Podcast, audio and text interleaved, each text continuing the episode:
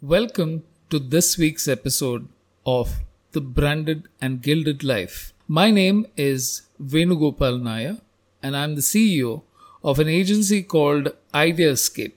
We are into marketing, branding, and design. And these posts or this podcast is a reflection of what I've learned in over 35 years in the business, how it has shaped my thinking, and what intrigues me. Hopefully, it will provide some food for thought for you as well. Most of the time, university projects are a good way to figure out concepts, experiment with possibilities, and learn. The rare project becomes a success, financially or otherwise. And the first post in today's episode is about a university project that became a global phenomenon and is still running very strong in spite of the competition that exists in the market. If you've downloaded the VLC media player on your desktop, you know how well it works. The CEO started off the project in 2003 when he was a student at Ecole Centrale in Paris. It ran on the university servers for a few years before it became wildly popular and outgrew the initial infrastructure.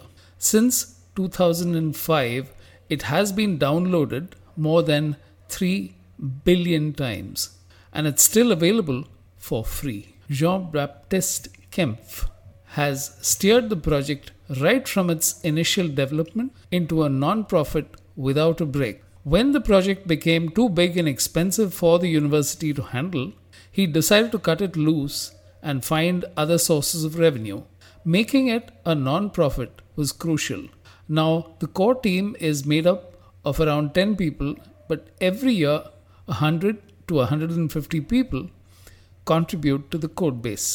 Much like Linux was overseen by Linus Torvalds, VLC remains a passion project true to its origins. It could have been abandoned any time and left to slowly decay, but it hasn't. The core team has made sure of that while pursuing other careers.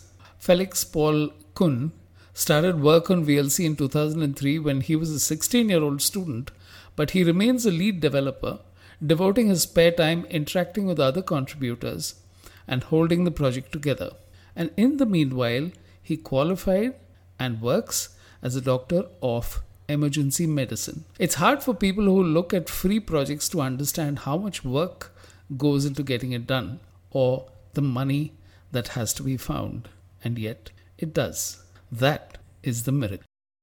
Now, from a project miracle to what exactly is the ingredient that helps projects succeed or countries succeed? The second post in today's episode. Are limitations ingredient X. Singapore is a small country. It does not have the luxury of space and yet it has to manage growing needs. It's completely flat and lies just 5 meters above sea level. 50% of its water needs are met by purchase from Malaysia, and that agreement ends in 2061. Climate change is another problem the country is faced with, and yet it has done remarkably well so far. One part of the solution came from recycling sewage and transforming it into usable water. Today, it already supplies 40% of the daily demand. Desalinated water will supply another 30% of the demand by 2060. That means executing consistently with little room for error.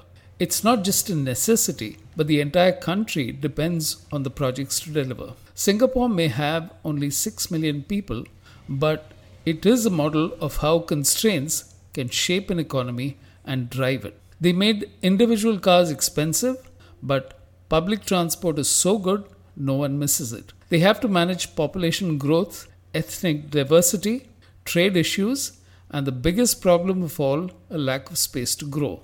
And yet, with precise steps, they've built a country that is a model for others to follow. The question is what happens when the constraints disappear? That's when governments take their eye off the ball. Take a look at the countries which have shown remarkable resilience against the odds, and that seems as essential as those blessed with fertile soil and a great climate. Limitations are ingredient X. And finally, to end this episode, you've heard of mosquitoes biting you, but have you heard of the mosquitoes' spit glands? That's one of the projects that Johns Hopkins Hospital researchers have been working on since 2019.